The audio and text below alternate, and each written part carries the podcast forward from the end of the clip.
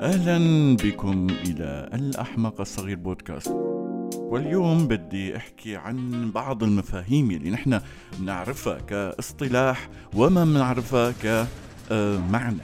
وبالتالي ما بنقدر نميز بالجمل باللغة العربية لأنه نحن شوي بعدنا عن اللغة العربية ما حطول كثير بالمقدمة. ولكن الفساد شو يعني فساد؟ نحن لما بيقول واحد فاسد فساد مالي فساد إداري أطعمة فاسدة. نحن بنفهم أنه غير صالحة يعني ولكن شو المعنى الحقيقي من الفساد؟ ماذا تعني اللغة العربية فساد؟ ليش ما بنقول مخرب أو تخريب أو خربة شو الفرق بين فساد وخربة مثلا أو تخرب أو مخرب أو؟ فالفساد باللغة العربية هو تحول الشيء إلى شيء آخر واستخدام الشيء في ما لم يخصص له وهذا بكل بساطة. إذا الفساد ليس هو أن يكون مخربا أن يكون متحول من شيء إلى آخر. فمثلا البندورة منقول فسدت البندورة عندما تتحول لعفن واللحمة تتحول إلى رمة. فنقول فسدت اللحمة. الخراب طبعا غير الفساد الخراب ممكن تخرب الوردة لكن ما بتفسد. يعني بتخرب قالب الكاتو مثلا ولكن تقدر تاكله شقفة نتاف هالقصص هي. أما الفساد فيقال عندما لا تعود قادرا على استخدامه ولا أكله. لأنه إذا أكلته تتسمم فإذا الفرق بين الفساد والخراب. الفساد الشيء تحول تماما عن طريقة مادته.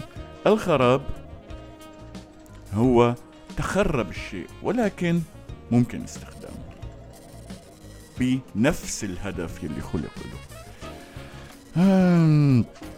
التسمم بشكل عام هو دوخة غثيان إقياء غياب عن الوعي ارتجاف إلى آخره. أما الفساد الإداري يعني أنك تستخدم الإدارة فيما لم تخصص لها.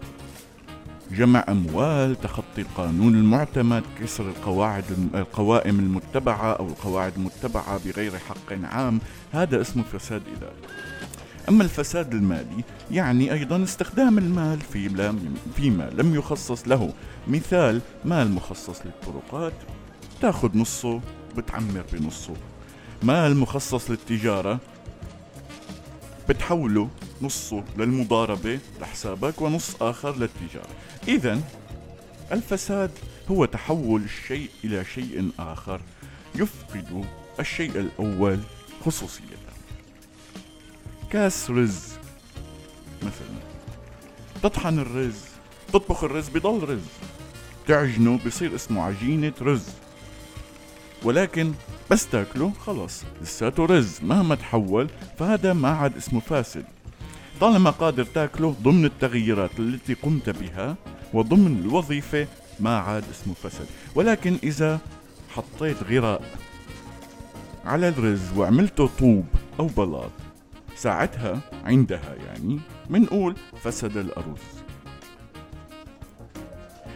أيضا على شكل أوسع الرجل رجل مهمته تلقيح المرأة. نحن عم نحكي غرائزيا. المرأة مرأة مهمتها إنجاب الحياة. والرجل والمرأة معا مهمتهما. رعاية الحياة حتى تأتي بحياة أخرى.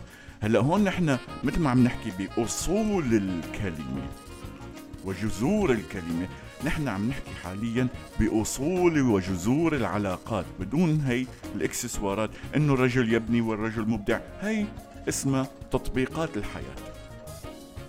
أما كمفهوم علماني كمفهوم طبيعي للحياة الإنسان مثله مثل أي حيوان آخر موجود على هاي الحياة. في حيوانات مفكرة في حيوانات طائرة في ح... نحن مفكرين ولكن نتبع نفس الأسلوب في التواجد في الحياة. لذلك قلت الرجل مهمته تلقيح والمرأة مهمتها الإنجاب. ولكن إذا تحول الرجل إلى المرأة هذا الشيء بيفقده مهمته الحقيقية ألا وهي التلقيح. وتحول المرأة إلى رجل يفقدها مهمتها ألا وهي الإنجاب. عند هون بهي النقطة اسمه فساد لأن الرجل ما عاد مخصص أو يقوم بما خصص له والمرأة ما عادت تقوم بما خصص لها. وهنا يقال فساد. وهي كلمة لا تتعلق بالدين ابدا. ما دخل بالدين؟ إحنا عم نحكي هلا فيزياء كيمياء علوم لغة عربية صحيح؟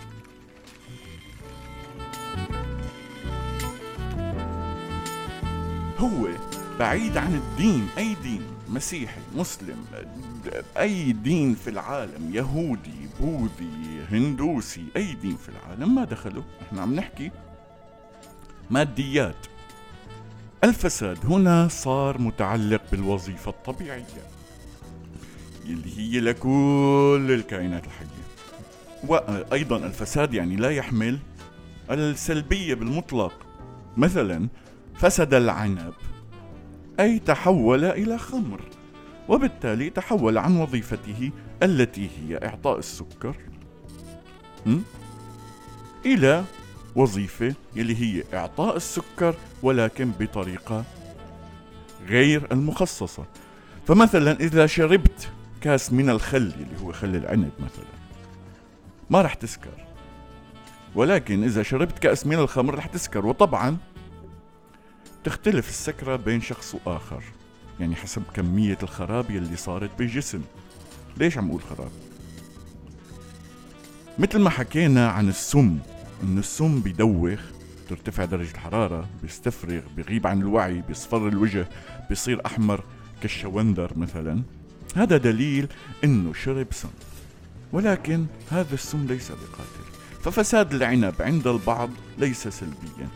وبالتالي إطلاق كلمة فساد على الرجل يلي بيتقمص المرأة والمرأة التي تتقمص الرجل يكون إطلاق مشروع. وصحيح علميا. وبالتالي بحسب الوظيفة الغريزية يلي هي غريزة البقاء الموجودة عند كل ذرة بالكون فهذا التقمص هو فساد.